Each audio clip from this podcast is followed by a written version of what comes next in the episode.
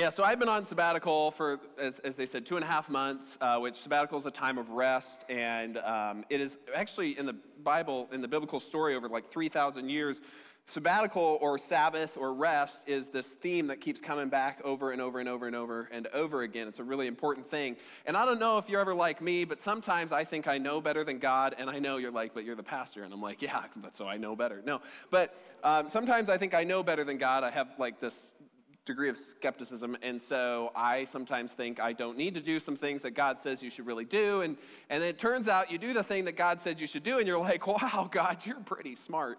And, and this is one of those times for me uh, where I realized that I and us collectively, like for leaders and Infuse, we need to take time off. It is so absolutely important um, to refocus and recenter and just kind of get away from the churn and there's some awesome books out there to read. I won't digress. But, you know, turns out you should actually listen to the Lord, okay? So that's exciting. Um, if you don't know who I am, um, you may know who she is. That's my wife. She's preached a couple times here at Infuse, and that's my family, so I'm just introducing you to them. This is how we look every single day, just that on top of it. Um, I think there are actually like 112 pictures that she sent us, and this is the only one where everybody was smiling. So, um, family, right? Awesome. Um, yeah, so thank you, first of all, to all of you who stepped up um, to kind of fill the void, if you will, um, to make it happen. Uh, and it's really actually quite incredible because the vast majority of everyone that stepped up are volunteers here at Infuse. And uh, we didn't really miss a beat, which is really awesome um, to say because uh, I think um, under all the crazy, under everything that we do, I think there's a, a really significant group of people who really believe in what we do and bringing hope to our community and spreading some love and being a place for imperfect people to come and worship, whether the pastor's here or not. Um, you really believe that, and it, and it shows and it impacts uh, the world around uh, that you actually, you know, kind of are, we're all trying to imperfectly live the message that we say we believe and trust in. Okay? So thank you. Um, now, we're going to start a series for the next few weeks called Hope for Hope. We're going to talk a lot about hope. Hopefully, you won't get too bored of hope or me saying hope. I hope that. Anyways, so um, I hope in a lot of things. I know you all hope in a lot of things. Um, I hope. Uh, I hope for you. I hope for Infuse Church and its future and everything that we, we do. And, and uh, I have hope in that. I have hope in my kids. Um, I hope that one day they will be awesome human beings, awesome adults. I hope I will look back at some point in my life and say, you know what, Steph, despite all the challenges, we did pretty well and to be proud of that. I'm sure that is if you are a parent or uh, someone who has taken guardianship over uh, a human being, a small human being's life, that that's your hope too, along with many other things. So here's my question What do you hope in? What do you hope in? What do you hope for?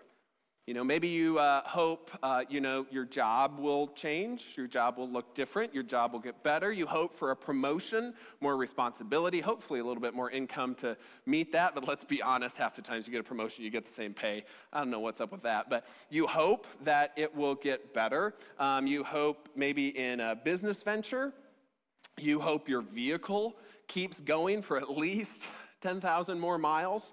Um, you hope your education that you spent a lot of money on pays, pays off, you know, or that somebody pays it off for you. One or two of the other things. Just thought I'd throw that out there, get a little, you know, get some people a little upset about that. Anyways, um, you hope, uh, well, let's be honest. How many of you hope in Social Security? Not me neither. Um, unless you're already collecting it, then good for you. You made it. We are not. Um, uh, how about the church? How many of you hope in the church. Like genuinely, like don't say it because you're in church, but like you generally like, yeah, when I think of the church, I think hope. I can't see you. So I'm assuming the people here I can see, I don't have a lot of visibility. Okay, maybe there's a couple of you that hope in the church. I'm going to be honest with you, through my sabbatical, I lost hope in the church. Um, and that's, whew, that's a lot. Um, but the reality is, uh, I visited some churches um, while out and about, and uh, it was um, not hopeful. Uh, like I knew the church wasn't doing so well. In part, that was like some of my motivation, Stephanie and my motivation for starting Infuse in the first place years ago in, in a coffee shop in Coralville, because we wanted to spread that hope. And so we wanted to start a church because we really think the church is the vehicle in which, the community of people is the vehicle in which we do that. Um, but I'm going to be honest with you. As I visited these church, I could kind of see why Christianity is struggling. Like I knew it, but then when you see it, you're like, ouch, that's painful. In fact, the Pew Research Center, as I was kind of Googling around, the Pew Research did some uh, surveys out for people, and I wanted to show you two graphs. This graph is U.S. Christians projected to fall below 50% if recent trends continue. So, right here in 2020, we're at 64%, and in 50 years, um, with steady switching, it will be 46%. So, the trend continues from like what, the mid, eight, like 85 or something, just down. Okay? Here's the next graph. This is also um, pretty showing. US nuns. Nuns are not like NUN, like they're nothings, okay? People who want to be nuns. Nuns are not on the rise, okay? Um, yeah, I know. Bummer. Okay, US nuns. So, like, you are no religious affiliation, you don't want anything to do with religion. The nuns. that's the growing population. Don't call me atheist, agnostic, I'm just nothing. We'll approach the majority by 2070 eh, if recent trends continue. Okay, so right now we're 30% of people. They're not even including atheists, agnostics, or anything, anybody else, other religions in there. We're just saying people who say, I'm nothing, don't involve me in it. Is it, I don't know. To me, that's almost even worse, is if you just say, I literally want nothing to do with it. I think it's so bad. I got too much on my plate. I got other things going on that are more important. I just want nothing to do with it. That will continue, and in 50 years from now, they will become the majority within the United States. And I'm gonna be honest, like, when I went to these churches, uh, it didn't surprise me. It, it didn't ex- it surprise me. And I tried to. Let me tell you, like, I would Google and look at pictures and websites before I picked. Like, I wanted to pick the most like uh, welcoming, awesome group of people I could worship with on a Sunday. I tried, okay, and it didn't like work out too well. One church uh, was very modern, and I'm not just like church bashing. This is just where we have to kind of look ourselves in the mirror and just be honest with ourselves for a second. So I'm being honest. So bear with me in my honesty. Is uh, went very modern, uh, like seemed like a nice website uh, Went in, brand new building. They just got this building. I'm like, okay, well, you guys must be hustling. That's, that's great. Um, walk in, and my first thing to more or less always do in a church is find the coffee table. Not because I don't believe the Holy Spirit is enough, just because caffeine just really can jumpstart you, okay? And so I went and found the coffee table. There was a little cable in the back of the room, and there was this giant sign on it. And it wasn't, welcome to church, so glad you're here, you know, fill your cup up with some delicious Joe. It was, don't take the coffee onto the carpet, leave it here.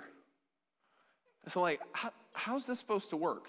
Well, how this is supposed to work, let me tell you. For the next two hours and 15 minutes service, you think I preach long. Come on, okay? Two hours and 15 minutes because let me tell you this, and I will quote. Let me read the quote just so I get this wrong. It's a long service because short sermons don't make good Christians. Okay. So, by that definition, you are all very mediocre, okay? I don't preach for two hours and 15. You should be grateful. You're welcome. Um, so, for the next two hours and 15 minutes, you had to take trips back to the table to get your coffee and make sure you don't confuse it with somebody else's coffee and take a sip of coffee and then go back to your seat. Okay? All to protect the brand new carpet. And I'm going to be honest with you. Like we just we just moved into a, a, new place. It's not a new place. We had to like gut it, renovate it. Brand new carpet in our new place. I don't like it when my children marker, crayon, or spill on our new carpet. I don't like it. But let me let you on a secret. I love my kids more than the carpet.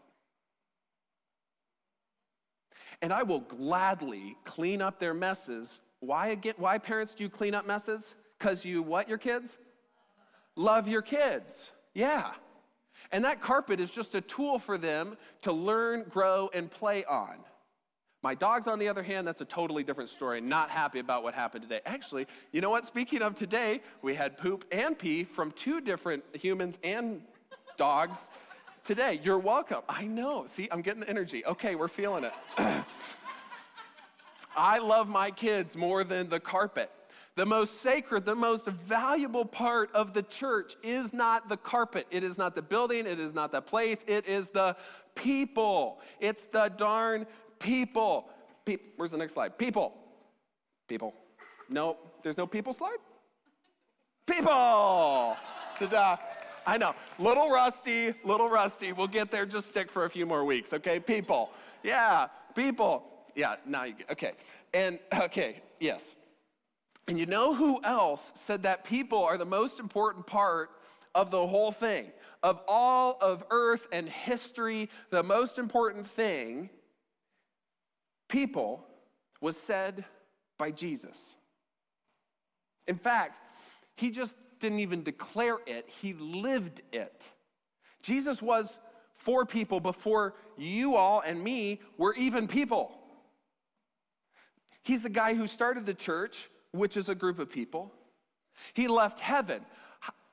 I don't, you couldn't pay me enough to leave heaven. If I'm in heaven, I love y'all, but I'm not coming back. Okay? Unless he tells me to, I suppose, but I'm to stay there. He left heaven to come to earth. And it's, it's okay, but it's not that great. Okay? He came here to teach, love, and to die for who? People. Yeah, people. This is good news. This is a hope filled message. People are valuable to God.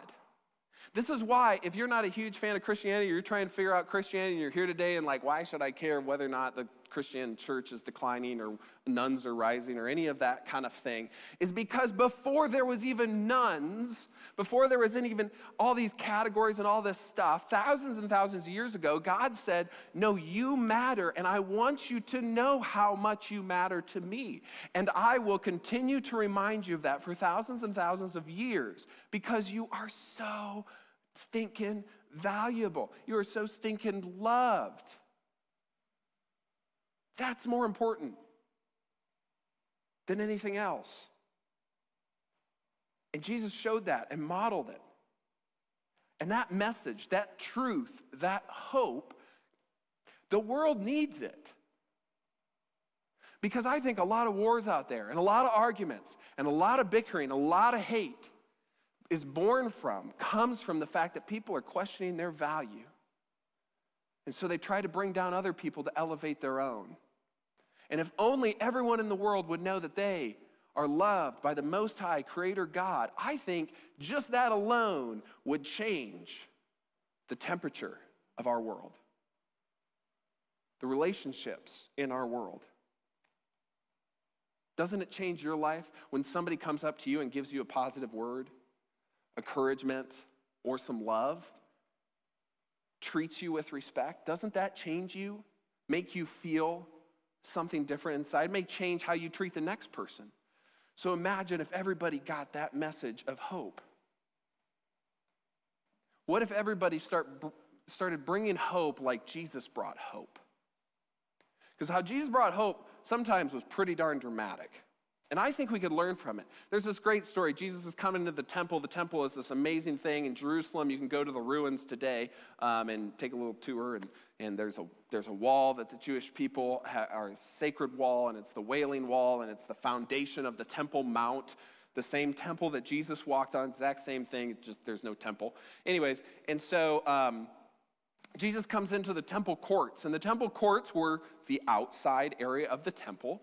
And in that place, you would think that people are preparing to go into the most holy of holy places. They're in the presence, the closest to the presence of God on earth, okay? That's where the Ark of the Covenant was supposed to reside. That's where the presence of God, that's where humanity and, and God came together, was this point on the map, on the face of the earth. And the courts surrounding that Jesus walked into those, those courts. And he found some really disheartening things happening. Here's what it said Upon reaching the temple courts, Jesus saw all the people buying and selling goods. They're buying and selling stuff. It's a trade market right now. It's kind of like when you go to Disneyland and before you even get to the entrance, they're selling you a Mickey Mouse for, you know, 55 bucks. And you're like, I see this one on Amazon for eight, and I think it's the same thing. And they're like, yeah, but this one is at Disney World, you know? And it's like, uh, okay. And your kid's like, let's get that one. And you're like, not if you want any more food for the rest of the day, because otherwise I'm going to be broke. You know, it's one of those. People are selling things, marking it up a ton, and, and really, you know, hurting everybody who wants to come and worship the Lord. Saw all this stuff and where they should be praying and connecting with God. But instead of doing anything about it, Jesus said to his disciples, Well, I hope somebody does something about that. Said no Bible ever. That's not what he did. But let's be fair, that's what most of us would do. Gosh, I just this just doesn't feel right. Like if this is the holy of holies, it just feels like this is the place where people should be connecting with the Lord. And yet, what are we doing instead? We're making it a place for people to get rich. We're hurting people by gouging them for more money. And you and I would look there and we'd say, that's not right. Just this doesn't feel right. So I hope somebody else does something about it. I hope somebody does something about it. But that's not what Jesus did. Because Jesus is going to do something about it. Jesus, Jesus is going to change the equation. Because let's be honest, hope doesn't happen in the status quo. Hope you're not going to find hope in the status quo, are you? That's not what hope does. Hope brings us out of the status quo to something different, to something better, to something new. But we want to stay in the status quo, right? In the church, we are so guilty of, of just making ourselves a nice little box, a nice, comfortable box. We put our routines in there, you know, we have our traditions, our denominations, our rituals, our policies, right? Our rules. And so long as you fit within the box, we're comfortable. You can be in the box if you want to. If you want to be out of the box, that's fine, but you're going to be out of the box and you know it. But in this box, there's nice, clean corners. There's nice, clean corners. In fact, in this box, there might be some brand new carpet.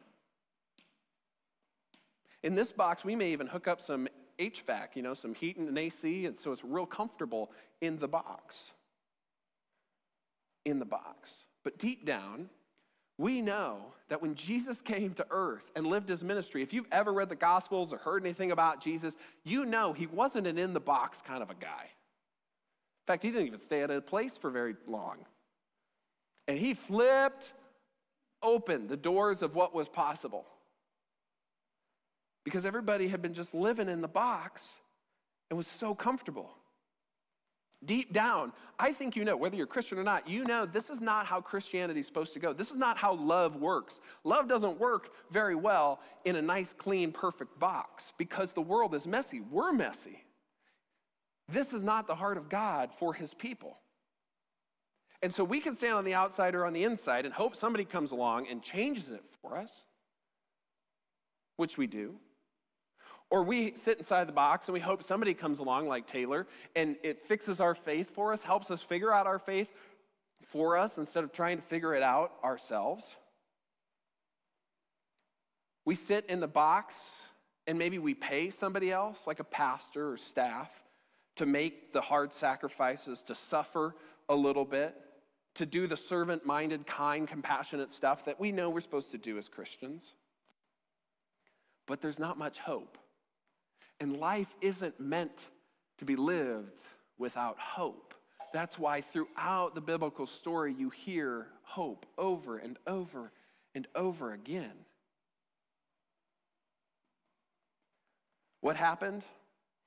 Jesus just didn't hope somebody would come along. Jesus was the hope. Jesus brought the hope to the situation. Matthew chapter 22, starting in verse 17, or uh, 15, excuse me.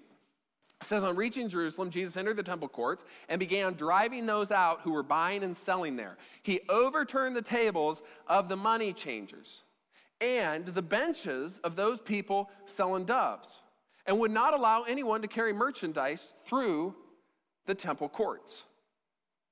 He started flipping tables. Why? Because this wasn't a place to exchange money. This wasn't a place to rip people off. This wasn't a place to sell visitors religious icons and sacrifices. This was a place for the broken, the imperfect, the struggling, the doubting, all nationalities to come before God and creation to be with the Lord. And Jesus taught them. He taught them, all them. They're all like watching, you know. Jesus flipped a bunch of tables and they're all like, what's he going to say next? And Jesus taught them. He said, Is it not written, My house will be called a house of prayer for all nations? What nations? All nations. Everybody. Even the neighbors you don't like, even the nations you don't like. This is the place, Jesus said. He said, I'm trying to turn this upside down so you understand God doesn't want a barrier between you and Himself. In fact, Jesus said, I'm coming to remove that big barrier. But instead, y'all keep making dens for robbers and thieves. Don't let anything come between God and his children. The most important relationship to God. And what did the religious people do? The religious people feared him. Matthew goes on. The chief priests and the teachers of the law heard this and began looking for a way to kill him, to kill Jesus for they feared him, because the whole crowd was amazed at his teaching. A religious, powerful elite realized their power was fading. And at that point, boy, sometimes we were just willing to do just about anything to keep that power. They were losing the crowd because Jesus' teaching was true and changing people's lives. And deep down, the people there, just like us, I think, they knew it was right. They may not be ready to follow it, but they knew he was right. Jesus wasn't, wasn't hoping something was changed, would change. Jesus was being the change. Jesus was being hope. Don't just hope, be hope. You can be, I can be hope to other people. Why don't we make it a thing that we're doing, not just a thing we're thinking about or we're believing in, but something we're doing. We're removing barriers that could come between God and his children. What, what if we start flipping, flipping some tables for Jesus and his church? And just see what happens. You don't even have to be Christian to do this. Flip tables. Anybody can flip tables. But what if we start flipping some tables? Flipping open these boxes that we've created for ourselves? What if we think outside the box? You've heard that before. What if we live outside the box? It's easy. Well, let me say this way. Let me give you some examples, okay? And just humor me, just as hypothetical, or it could become practical for you, regardless of what you believe.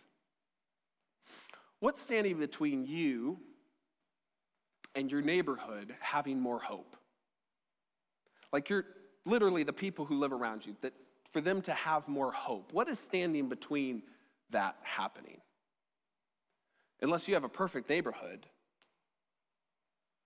but I doubt it. I doubt that you have a, probably a perfect house, household, or family. So let me just ask you around your house, you, you had these cards sitting on all the chairs, okay? If this is your house, okay, how, how, many, how many houses around you, and obviously some of your houses are not laid out like this, but let's just be honest with ourselves for a second. Nobody's listening or watching, okay? How many of these houses could you fill in with people's names by heart? Can't look at your phone, just by heart, the names of your neighbors. Let's go a step further. How many of you could name the kids in those households? A hobby or workplace of those people who are living? How well do you know your neighbors? What's something more personal about them? Do you know maybe their spiritual beliefs, their dreams for the future? I haven't met one person that isn't willing to talk about what they hope their future would be like. May not be pretty, May not be the hope you'd pick, but people tell you about it. I think our neighborhoods, because of digitalization and all these reasons, they are what they are. But they've changed so much. We, I just said we moved, and only one of our neighbors have come over to introduce themselves, and I just felt get to know us and ask if we needed anything. We've had three other neighbors come over, and I kid you not, all of them wanted something from us. That's how they started. Hey, we run this business. You could come if you need anything, or we'll do this for you or do this for you, and we promise we're affordable. Okay, well, I didn't know my house needed that, but now that you mentioned it, you know, now I feel okay, a little self conscious. They wanted something. And then everybody else, we've had to go and introduce ourselves to. And we live out of sight of town, so you got to walk down their lane, and it's kind of awkward and it's uncomfortable, but we're getting to know our neighbors. Do you think that could change some things? Do you think you could trust your neighbors more if you were able to fill out this entire card? Do you think your neighbors would trust you more if you filled out this entire card? What if you flipped your neighborhood upside down by doing something people don't do anymore? Let me go even bigger. Let's flip this even, let's really flip the table here. What if, get ready for this, you had like a grill out or a little party, or you just, crazy, I know, simply invited every single one of your neighbors, all together or individually, over to your house for dinner and just said, I want to get to know you. Their first reaction is going to be what? These guys serial killers or, you know, what, what's, what's their motive, right? Doesn't, come on, doesn't that say something? Because if your neighbor invited you over for dinner, you'd probably think, oh man, that could be awkward and uncomfortable. And do I know them? And you look them up on Facebook. Oh no, those pictures are, you know, come on, let's be real. That's what you'd think. That's not an environment in which hope's to thrive. You know that. That's not a neighborhood, honestly, that's not a neighborhood you want to live in. That's not where hope and trust are going to be born. That's not how you build the kingdom of God. Yeah, Taylor, but oh, I actually did that, that I'm even thinking some of my neighbors, I haven't met them, but I just look at what they do and I'm like, that's going to be uncomfortable, you know? And we've been there for like 10 years, Taylor, and I haven't even gotten to know my neighbors. And so that's going to be really uncomfortable. You're right. Even, you know what's going to be more uncomfortable? If you invite them over and give them coffee and they spill on your carpet. that's going to be uncomfortable. It might even get a little messy because that's what flipping tables does. When Jesus had meals with people, because he had meals all the time with people, it changed their lives, didn't it? And where were all the religious people? They were all on the outside of the house, peering in, looking in. Why, Jesus, disciples, why, why is your master eating with them people? Why is he doing that? Why is he breaking bread with them? I doubt any of his dinners were easy. They had religious people on the outside, they had families and kids running around. It was probably a mess but they were changing lives. People were experiencing transformation. Why? Because Jesus just didn't hope, he was being hope. And that's what we need to do. Don't just hope, be hope. Be hope.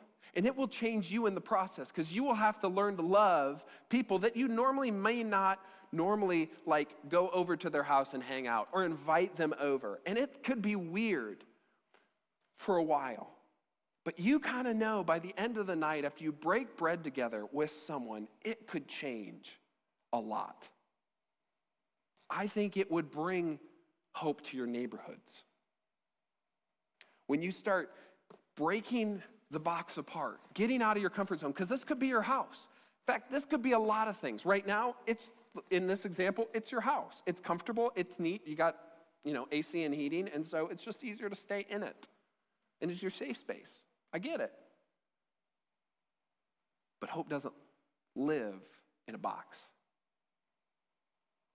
There's so many other examples of this. I could go on and on. What if you started flipping tables on your pride and tar- started turning it into faith? Because for a lot of us, that's what keeps us from faith is our pride. Because we know better, we think better. Hey, I'm a pastor, and I still even do it. I'm like, Lord, I don't need a sabbatical. And then I take a sabbatical. I'm like, oh, I needed a sabbatical. Why don't you turn those half truths that you keep telling yourself and you keep telling other people, flip those half truths to authenticity? Start being honest with your motives, your true motives for why you do things and why you say something. Why don't you turn conflict into peace? Flip the table on the conflict you're having in some of those relationships. Flip consumption to generosity, right? It is this when we're consuming, it is this is an Amazon box for come on people. This is Amazon. Okay, I don't even know what came in here. I can't even remember. But I got it this week. Okay? Flip consumption to generosity. Next month when we do be hope, let's be generous. What would happen? Hope would. Hope would happen. Hope would happen. Sometimes our hearts are the boxes, and we need to flip them over. Sometimes our minds are the boxes. Sometimes our relationships are the boxes, and they need to be flipped. And it's hard and it's uncomfortable, but that's where hope comes in. Let me summarize it this way when you start following Jesus, you will be hope. And when we do that, that's what will change the church. That's what will change our neighborhoods. That's what will change the people we care about most. And your life will be guaranteed, not necessarily easier, but it will be better. And it will be more hope filled. Bow your heads. Let's pray. Heavenly Father, Lord, Don't let us weasel out of this. Because we're trying to find excuses. We're trying to come up, for, come up with reasons why we shouldn't have to. That hope is left in the hands of someone else. That our marriage, that our dating life, doesn't need to be flipped because, well, everybody else is living their marriage and dating life like this. And it's not like all of our other neighbors are bringing hope to our house, they just want things. Lord, help us to confront those excuses. Because deep down, under all the layer and all the reasons and all the excuses, like we've been talking about for the last four plus weeks in the last series, They're not what's going to bring hope, and we know that. And deep down, we, we kind of, our hearts get stirred a little bit by the idea of being hope to other people. Our hearts get stirred with the idea that other people around us could bring hope to us. And Lord, we need that hope. Lord, help us not run from you. Because it is so easy, Lord, to put a bunch of excuses and reasons why we shouldn't draw ourselves closer to you. But we also like this idea that our value, our identity is not set in the world, but it is set in your love for us. Lord, help us to flip the tables on our shame, on our guilt, on our insecurities, and experience hope in your love. Help us to persevere through our suffering so that we can experience and know your love. Hope can do that. Hope can break boxes. Hope can help us to focus on the right things. Lord, ultimately, help us to focus on you.